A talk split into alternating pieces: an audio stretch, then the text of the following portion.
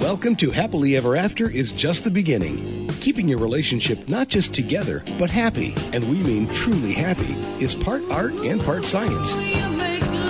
You've come to the right place. Here's your host, Leslie Dorries.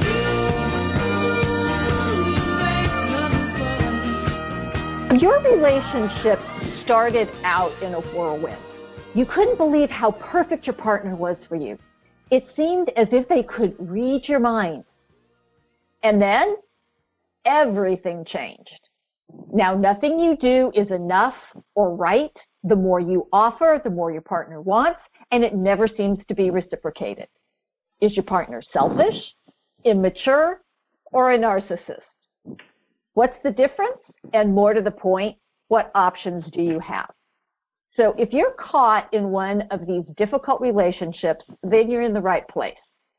Fellow licensed marriage and family therapist, codependency and narcissist expert, and author of the new book, Dating, Loving, and Leaving a Narcissist, Essential Tools for Improving or Leaving Narcissistic and Abusive, abusive Relationships, Darlene Lancer is here to help you out. So, Darlene, thanks for coming back on the show and talking about what is both a very commonly talked about thing today and also, I think, a misunderstood thing today. Right. Thank you very much, because I think it's very important. And uh, so many people are in pain in abusive mm-hmm. relationships, whether or not it's with a narcissist. Uh, a lot of people want to know, is he, is she a narcissist? Mm-hmm. So mm-hmm. I can give you the diagnostic criteria. But yes, please do, I because just, it does have yeah. a very specific definition. Right. I want to preface it by saying, if you think you're being abused, you probably are. Yes. And that's the most important fact of all, not mm-hmm. the diagnosis.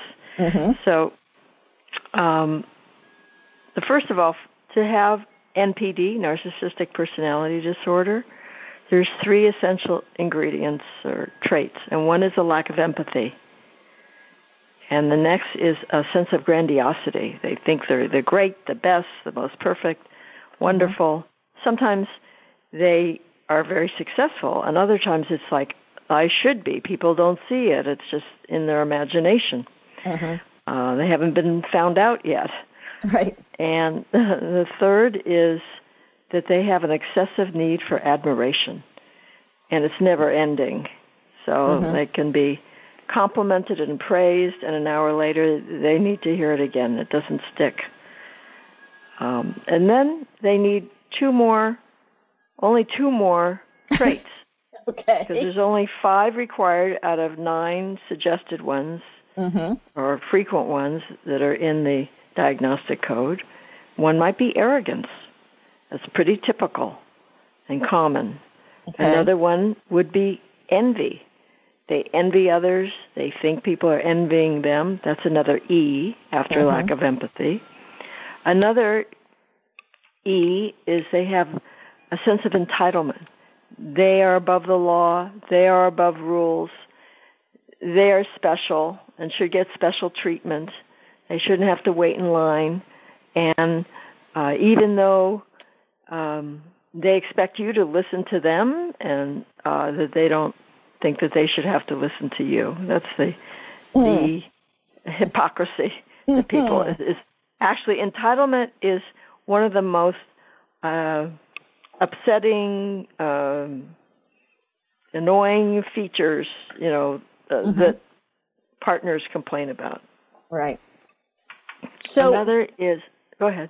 Oh no, go ahead, finish it, because but then I'll come yeah. back to a question. Okay. Right, and then exploitativeness. That's another E. There's a tendency to exploit others, and I can go into the reasons under mm-hmm. all of these traits. They all have a common denominator. When you really understand the brain and the, the personality of the narcissist, everything falls into place. Um, and others, they like to be with high-status people, associate with high-status institutions. But this would be expected because they think they're special and they're grandiose. So, of course, they only want to be with special, famous, rich, uh, or people, or whatever category it could be, you know, celebrity, political, or or wealthy, business, successful. Yeah. Mm-hmm. yeah. So those are a lot of the uh, traits, uh, but again, only five are required to make the diagnosis, and three that I mentioned are essential. Uh, right. Notice that aggressiveness is not in there. Right. Uh, mm-hmm. So and, not all narcissists are uh, violent or uh, physically abusive. Many are, but mm-hmm. uh, many are not. So uh, that's not necessary. However, if a person is aggressive, and it could be in words too, not just physically, mm-hmm. uh, raging and things like that. So the more aggressive a person is, the more and more frequent, the worse the narcissism is. And I have to point out that narcissism exists on a continuum. So some people maybe only have three traits, and they're mild. Some people have all nine and more. Right. They might be aggressive also. They might be doing criminal behavior. And that's called malignant. That's there's different types of narcissists, and that's more severe. Okay. Uh, the more sociopathic behavior, criminal behavior, lying and ruthlessness and malicious, cruel behavior. Then it gets uh, to be pretty pretty much like a sociopath. Right. So so I did want to go, because you talked about grandiosity being a necessary trait for the diagnosis, but that arrogance isn't always present. So what's the difference between arrogance and grandiosity? Well, you know, one you might think you're great. The others you think you're better than everyone else. Oh, okay, so it is a okay. little different. Okay, got so it. So you're, maybe you're, you know, people haven't found out that you're you're such a talented artist. Okay. You know? So you probably okay. would maybe think you're better than other artists, but arrogance is across the board. You're just superior to everyone. Uh, On everything. At, yeah, yeah, you're better than other people, and mm-hmm. you do the best. Every everyone's inferior to you, and okay. often as it could be a minority group. Mm-hmm. So this is really interesting, because if somebody were exhibiting these behaviors, you would think it would be almost like, you know, a flashing red light, stay away from me. But in many cases, they're so attractive in the beginning. What makes narcissists so attractive at the start? That's a very good point. Okay. So they're very skilled, first of all, at manipulation. Mm-hmm. They're very charming, and they can be seductive. And they've do this because because they want your admi- admi- admiration. They crave it. So they want to make you like them and love them. And they use charm to do that. And they're motivated to have power and control over someone. Mm-hmm. And that's one way to do that. When that doesn't work, then they will use more painful means to mm. exercise power over you. So they're skilled at charm, and they'll do this. Some are game players in dating relationships. Mm-hmm. Uh, not all. Some other narcissists actually want a uh, secure marriage while they can work and someone to raise their children. Mm-hmm. So they can be very charming, and once they know that you're dependent on them, and you idealize them, which a lot of partners do, mm-hmm. then they don't have to work so hard, because it's a lot of effort. So typically a, a narcissist will be friendly and charming in public, and then they treat their family terribly or very differently, because mm-hmm. mm-hmm. they don't have to. They don't have to. They can be nice and charming when they have to. Yeah, but as as you're talking about this, I'm flashing back to my early days when I worked in, you know, with Um, with a domestic violence organization, and a lot of what you're talking about is, you know, is very falls right into that, you know, power wheel, that that that that abusive pattern. So, uh, this is going to be a kind of a silly question, but I'm going to ask it anyway. What makes being in a relationship with a narcissist so difficult? Well, in personality studies, there's uh, they call it the big five personalities, mm-hmm. uh, traits. And they've decided, researchers have found that these five traits seem to be hereditary. And one of the traits is agreeableness. Okay. And statistically, narcissists are disagreeable. So well, yeah, they sound they, they don't sound very nice, right? Mm-hmm. Well, they can be agreeable when they want to be, uh-huh. you know, when it serves their purpose. So there are many things. I mean, I mentioned aggressiveness, enti- entitlement. Uh, that can be uh, very annoying. Mm-hmm. But they're motivated by power because they're very insecure. All these, a lot of these traits that they have are defenses to their insecurity and shame. Mm-hmm. So I understand the topic really well because I wrote a book about shame. Mm-hmm. I wrote a book about codependency. And I wrote a book about narcissism, and shame underlies codependency and narcissism, and it drives the behavior of both the codependent and the narcissist. And by the way, I think narcissists are codependent too. Mm-hmm. So I'm probably in the minority there, but the, they share a lot of common traits, and I go into that in my book. Um, but the uh, so this this behavior. Is so that they can have feel better about themselves, and so they can have power because they don't feel safe most of the time, mm-hmm. unless they know they're number one, unless they're on top.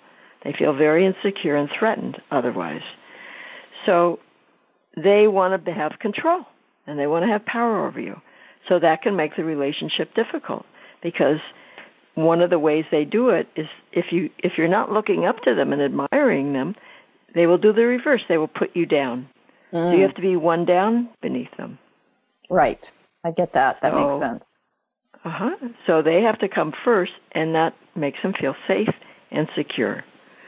Uh, one way is if they you admire them and look up to them, then they feel on top. You know, they're inflated. Mm-hmm. And I have diagrams to explain this in my book. Or they look down on you. They're on top, and they look down on you.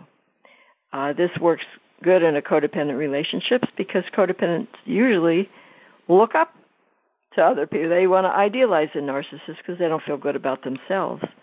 Narcissists don't feel good about themselves, but they pump themselves up to feel superior, like a bully. Mm-hmm. And they lack empathy, emotional empathy. So they don't see you as a separate person with interior feelings and needs. Uh, they're not connected to their own interior, and so they won't be sympathetic to you. You know, you're sick? Well, maybe that's an inconvenience to them. Yeah, so, get up and fix my dinner anyway, right? like, yeah, no. I've heard some horrible stories, some I have in my book. So another thing is they don't, so they don't see themselves clearly. They have illusions about themselves. Um, so they don't even accurately perceive that if you love them, you know, they can't, they have, they, they need this constant supply of having their needs met and their demands and admiration. Mm-hmm. That gets exhausting. They can be very provocative and argumentative. And the facts don't matter to them because mm-hmm. it's just a power play. Like if you've worked with abusers, you know that um, people make a mistake of defending, explaining, and arguing. Right. That just feeds the abuser's motive, mm-hmm. because the motive is to be on top, to have control. And if they can win an argument, if they can keep the argument going, then they have some control and power. If you ignore them, then they don't. Um, and they, their defenses uh, with others get in the way of the relationship, so they will brag uh, or they'll withdraw. They don't want to get too close to anyone. Intimacy is the issue. They don't want to look weak or vulnerable. Mm-hmm. So partners get uh, very frustrated and hurt that they can't get the closeness that they want because a narcissist gets, their fear gets in the way. They're too secure to be open up to people. Mm-hmm. And then they use projection a lot in their defenses. The parts about themselves that they don't want to accept, they project on other people.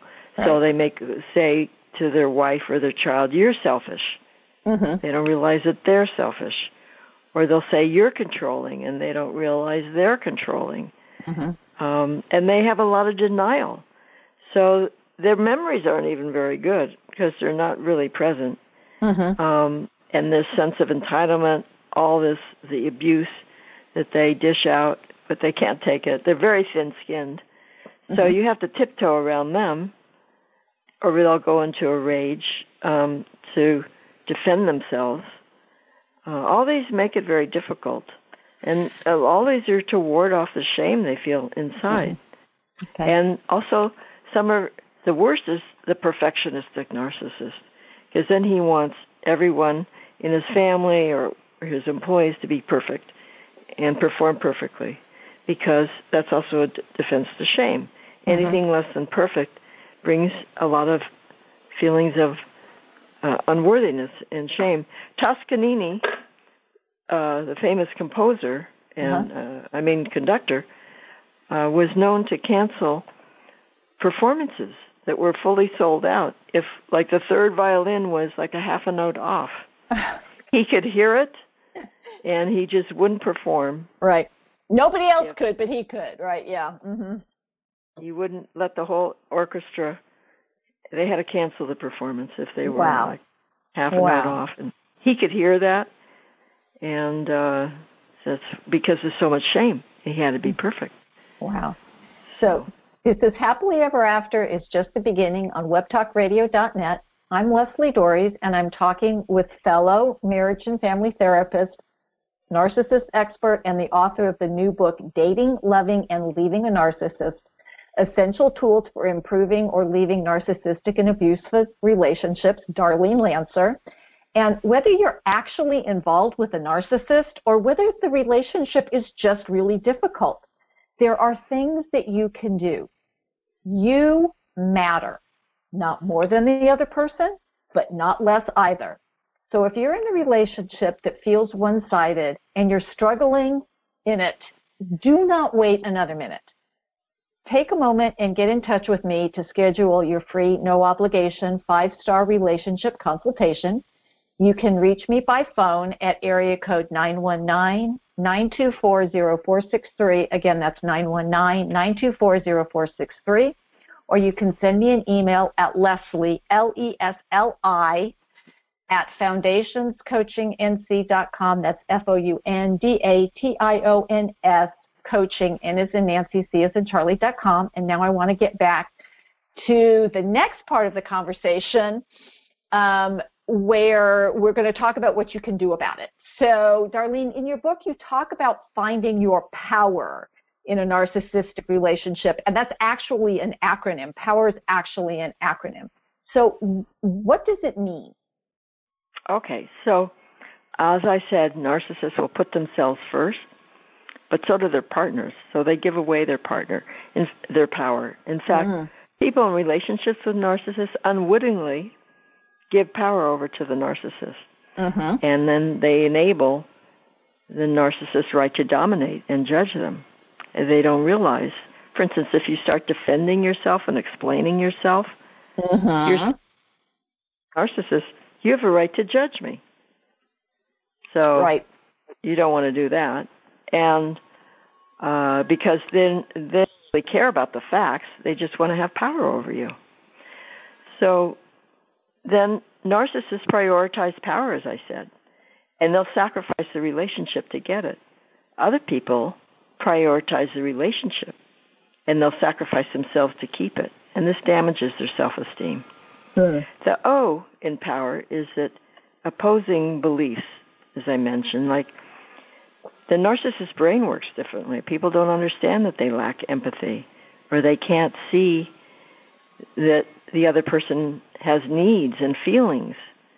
So people will say, I did all this for you, and I asked you just one favor, and you won't you won't do that for me? And I make so many sacrifices. Well, a narcissist sees a relationship as a transaction, a business, like a business transaction, and they want to get the the most for the lowest cost. Mm-hmm. So unless you raise the cost, you just give them, continue to give them power and go along with their definition of the relationship instead of what you want. You want an equal relationship. So you're going to have to turn that dynamic around, and that's what my book goes into. Okay. And the W is that for waiving. People waive their needs in the relationship, and they don't want to make waves. They go along to get along. Oh. The narcissist isn't interested in getting along. Like I said, they like to provoke. They want to get ahead. So people just hold on to the hope that eventually they'll get their needs met. If I give the narcissist what they want, then they'll meet my needs, or then I'll be happy. It never works. Right. The just the narcissist is a bottomless pit, and there's relentless needs and wants, and you just empower him or her that way by mm-hmm. catering to their their you know selfishness and putting themselves first. And the E in power, and this is especially when dating, stands for excitement. So partners especially will confuse excitement and, and anxiety, particularly if you came from a home where there was a lot of drama mm-hmm. or if you were abused in some way. But dating a narcissist, as you said, could feel very romantic and thrilling and intense. You might not be aware that you feel unsafe to share your true feelings, to set boundaries, to ask for what you want. Those butterflies are actually signs of anxiety. And then once the initial romance uh, settles down into a relationship or a marriage, the narcissist turns into Jekyll and Hyde. Mm. And that melodrama isn't exciting. It's abuse, and it's right. toxic. Yeah. Finally, the R is partners relentlessly try to satisfy the narcissist's demands, as I said. And they learn, they yearn for the return of the romantic, congenial person they knew. And instead, they just accept like sporadic gestures of uh, affection or crumbs of kindness. And this can become addictive, like playing a slot machine. Mm-hmm. Like once in a while you win, but you yep. hang in there and you keep playing. And it makes it very hard to leave. And these relationships are harder to leave than a healthy one.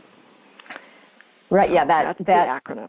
Yeah. That that de- definition is in is in the um, cycle of abuse, where you have that honeymoon phase where everything's wonderful and you're hanging on to dear life for that, and you keep thinking, you know, it's like I love the slot machine thing because it's like, oh, if I just keep hanging in, if I keep, if I'm like the little rat and I just keep keep hitting that bar, the food's eventually going to come. And it just it just makes it much more difficult. So in your in the title of your book, you actually talk about improving a narcissistic or abusive relationship. So is it actually really possible to develop a healthy relationship with a narcissist? Well, first of all, let me just say that healthy is is relative okay. to what makes people happy. All right. And as I said, narcissism exists on a continuum. Mm-hmm. So there's degrees, and a lot of people have long-term relationships with narcissists, and it might need, not be their fairy tale ideal, but it satisfies their needs, what they want. So narcissists vary, and partners vary in their expectations. So often narcissists are very successful or have, um, you know, a very lively, interesting lifestyle. And that might be a reason that someone wants to stay if they don't have to experience abuse. Okay. So someone else might just want to stay and, and raise the family, and they also don't want to experience abuse. So, you know, someone else might want a very intimate, emotionally intimate relationship. That might not happen with the narcissist. But again, it's degrees of narcissists. Some are more aware than others. Um, so it's going to vary in each relationship, depending on what you want and how severe the narcissism is. Mm-hmm. If you do the steps in my book, you'll see that it'll improve, and then you have a better way to assess it, and I give some criteria about a prognosis okay. of the relationship. And, and some narcissists can be motivated to go to therapy, and that will help the relationship also. Uh, so those are some of, and a lot of people say, well, can a narcissist love? Does he or she love me? And I give some examples about love, too, and how mm-hmm. you can evaluate that in your relationship. But I've seen these relationships improve. The most important thing is changing that balance of power. Um, because people call me because they want to stay in the relationship. Right. They don't want to leave. And even though it's been awful, they don't want to leave. They want to improve it. And if they were going to leave, they would have. But as I said, it's hard to leave. And not only that cycle of abuse, but there's trauma bonds and something called intermittent reinforcement. Mm-hmm. You were talking about the rat press, pressing the lever. Mm-hmm. And the interesting thing is, even after the reward stops coming, they keep pressing it. Yep. So even when those rewards or the affection gets less and less and less, people keep, they, they can't stop themselves, and it becomes this addictive process. So in order, doing all these steps in the book will prepare you to leave too. Okay. So you because can't, you needed, it's not easy. You would have left already if you, right. you, know, if you wanted to. And, you know, and it, and it is, I, I had a client a few years back, and, you know, she, she eventually left her, her narcissistic husband. Um, but, you know, but, but again, and then it was like, well, we have children together, so I still have to deal with this person. And of course that's its own, I mean, you know, it's, it's, it's this, it's this thing. So I do want to ask, because, and, and again, I need to reiterate, because it's the same thing you said, that If if you're not feeling comfortable, if you're not feeling loved, if you're not feeling safe in your relationship, we don't need to label it. It doesn't. It just means you got to figure out how to make it better. But exactly. But what can or should people be on the lookout for when they're dating? When this person seems just so amazing, and like you said, they're you know they're you know it's the sweep you off your feet and take you away for the weekend, and it's all this wonderful stuff, and you know and and it's that initial you know it's that their initial investment in you to to get what they eventually want. So are there warning signs? Well, you just kind of described it. Someone who's like sweeping you off your feet, etc. It's like, are they being real? mm. Are and how do you feel inside? You, all this, uh, this is what I'm talking about. This excitement gets confused with anxiety. Are you afraid to rock the boat? Mm-hmm. That might be a warning sign that you're not really feeling comfortable. It's so intense and thrilling. And now, sexual attraction can kind of confuse you. They uh-huh. say, like, lust is blind. So take your time, be getting sexually involved so you get to know the person. And if they're telling you they want to marry you, like in the first couple of weeks when they don't even really know you, that says something about their maturity and and their um, credibility. Mm-hmm.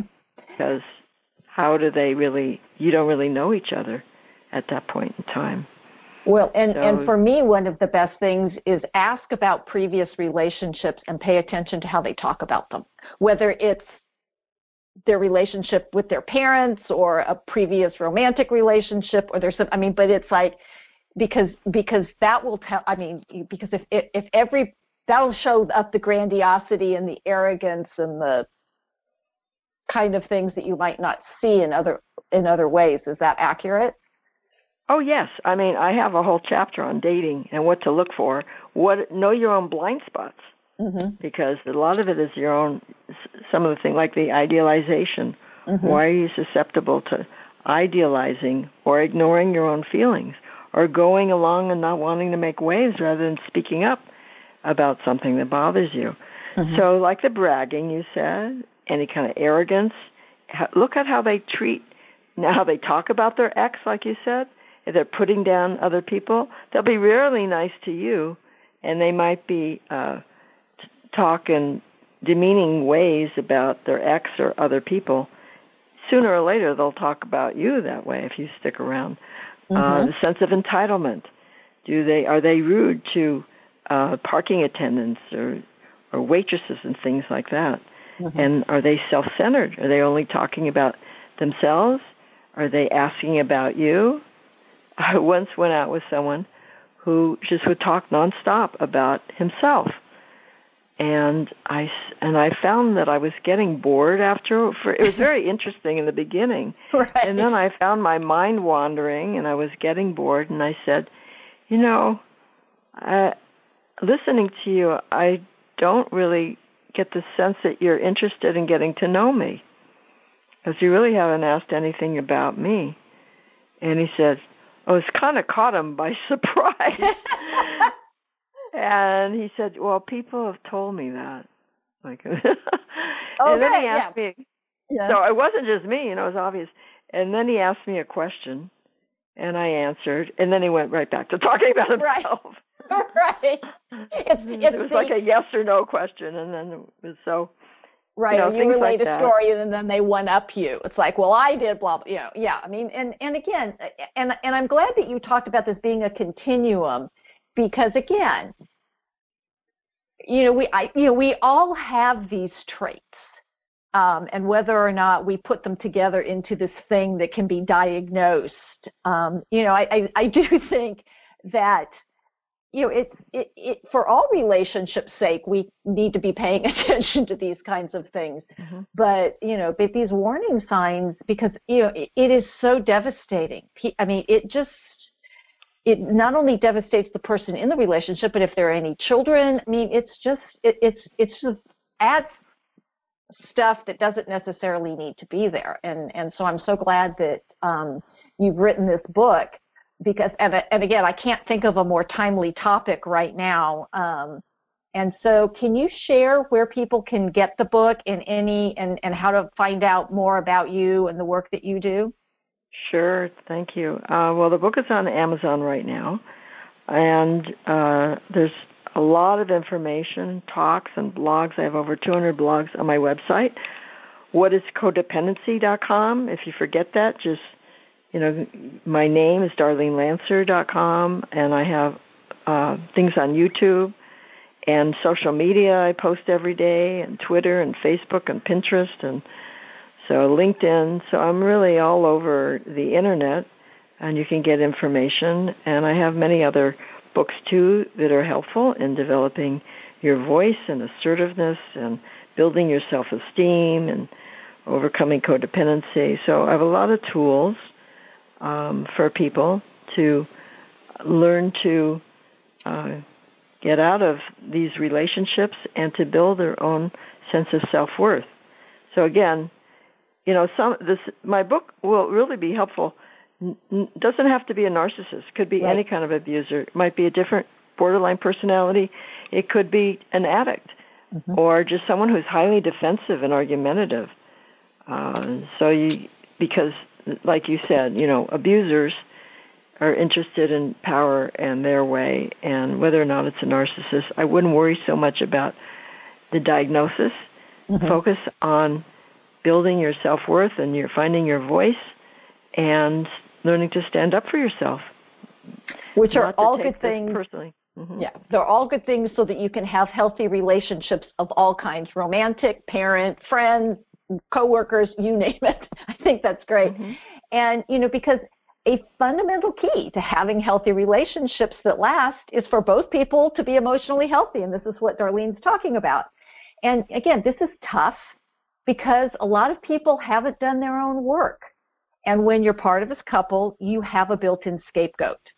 Focusing on the other person rarely works, and it reduces your power, which is key, as Darlene just shared. So what work do you still have to do, and what would get you to do it? And so hopefully as part of the work that you do, you'll keep listening to this show. And until next week, stay loving.